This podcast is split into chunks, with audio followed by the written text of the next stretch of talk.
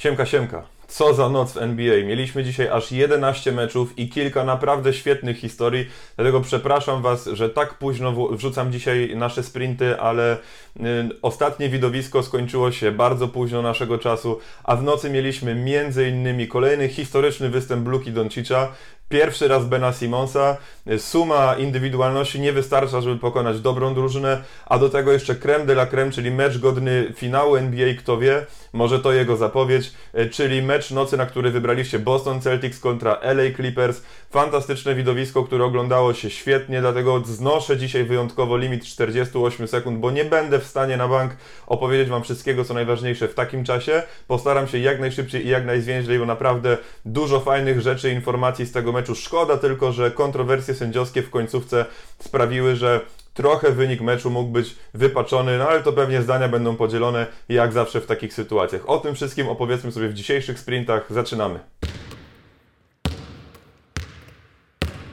Nowojorscy Knicks byli dzisiaj bardzo blisko sprawienia dużej niespodzianki w Filadelfii, gdzie prowadzili już nawet 17 oczkami w połowie trzeciej kwarty z miejscowymi Sixers, ale gospodarze od tego momentu zaczęli grać zdecydowanie lepiej i ostatecznie udaje im się wyszarpać zwycięstwo na własnym parkiecie. Marcus Morris dla Knicks dzisiaj 22 oczka, 13 zbiórek, 6 asyst i 2 przechwyty, a dla Sixers Ben Simmons 18 punktów, 13 asyst, 7 zbiórek i pierwsza celna trójka w karierze. W Waszyngtonie świetny mecz miejscowych Wizards przeciwko gościom z San Antonio. Wizards trafili dzisiaj 59% rzutów z gry i aż 60% oddanych trójek. 7 zawodników skończyło mecz z dwucyfrową ilością zdobytych punktów. W barwach drużyny San Antonio 8 zawodników skończyło mecz z dwucyfrową ilością punktów, ale Spurs trafiali dzisiaj gorzej niż Wizards i ostatecznie przegrywają w Waszyngtonie, notując 7. porażkę z rzędu po raz pierwszy od 22 lat. Kolejny genialny mecz Luki Doncicza. Tym razem młody Słoweniec niszczy rezerwowy skład Golden State Warriors, zdobywając przeciwko nim 35 oczek, 11 asyst, 10 zbiórek i 3 przechwyty. To wszystko tylko w 25,5 minuty na boisku i do tego jeszcze trafiając z 60% skutecznością z gry. Słoweniec staje się tym samym najmłodszym zawodnikiem w historii, który 2 mecze z rzędu notuje triple-double z co najmniej 35 punktami, a jego Mavericks niszczą Warriors o 48 oczek. Siła zespołu przeważyła dzisiaj siłę indywidualności, bo choć James Harden znowu zdobył 27 punktów, 7 zbiórek, 7 asyst, trafiając 50% rzutów z gry, to popełnił aż 8 strat. Russell Westbrook trafił tylko 8 z 22 oddanych rzutów i pomimo tego, że Clint Capela dołożył dzisiaj znowu aż 21 zbiórek, to Denver Nuggets kontrolują cały przebieg spotkania i wygrywają ostatecznie mecz przeciwko Houston Rockets. W końcu lepszy mecz Nikoli Jokicza, który zanotował 27 oczek i 12 zbiórek, ale też popełnił aż 7 strat.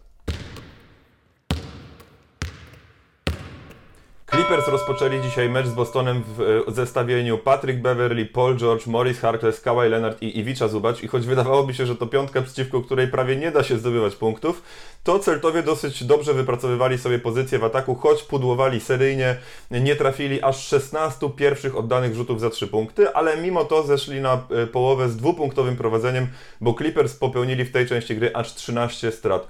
Druga połowa to już popis świetnej koszykówki w wykonaniu obydwu drużyn, dużo skuteczniejszej.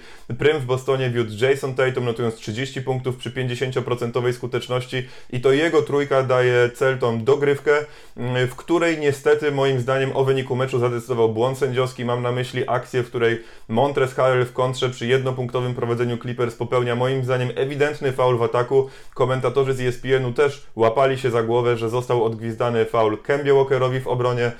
To skutkuje przewinieniem technicznym dla Brada Stevensa i trójką w kolejnej akcji ponawiającej grę. I z -1 dla Celtics mamy -5 dla Celtics i już zawodnicy z Bostonu nie byli w stanie tej straty odrobić do końca meczu. Kocham Marcusa Smarta, uwielbiam jego zaangażowanie, grę w obronie, serducho. Jest genialnym zawodnikiem, ale w ostatnich meczach zbyt często decyduje się na trudne rzuty w końcówkach, które mają uratować mecz dla Bostonu.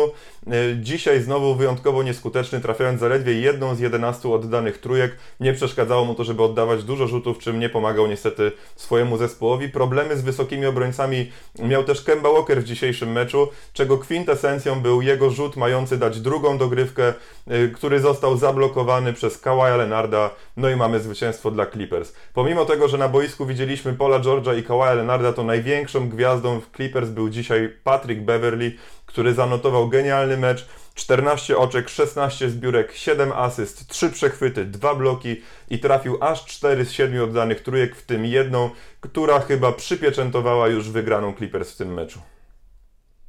W pozostałych meczach dzisiejszej nocy Milwaukee Bucks wywożą zwycięstwo z Atlanty 135-127 pomimo świetnego meczu DeAndre Huntera, który zanotował 27 oczek i 11 zbiórek. Brooklyn Nets wygrywają u siebie 101-91 przeciwko Charlotte Hornets. Miami Heat wygrywają u siebie 124-100 przeciwko Cleveland Cavaliers i Duncan Robinson notuje mecz życia, trafiając 24 punkty w pierwszej połowie i aż 80 zrzutów za 3 punkty. Toronto Raptors wygrywają 113-97 u siebie przeciwko Orlando Magic. W meczu Nikola Vucevic i Aaron Gordon skręcili kostki. Zobaczymy, jak długo ich nie będziemy widzieli, ale to będzie pewnie miało duży wpływ na wyniki Orlando w najbliższych meczach. Chicago Bulls wygrywają 109-89 przeciwko Detroit Pistons i Utah Jazz wygrywa 103-95 na wyjeździe przeciwko Minnesota Timberwolves. To tyle, jeżeli chodzi o dzisiejszą noc. Jak widzicie, działo się dzisiaj mega dużo, to chyba najdłuższe sprinty w historii.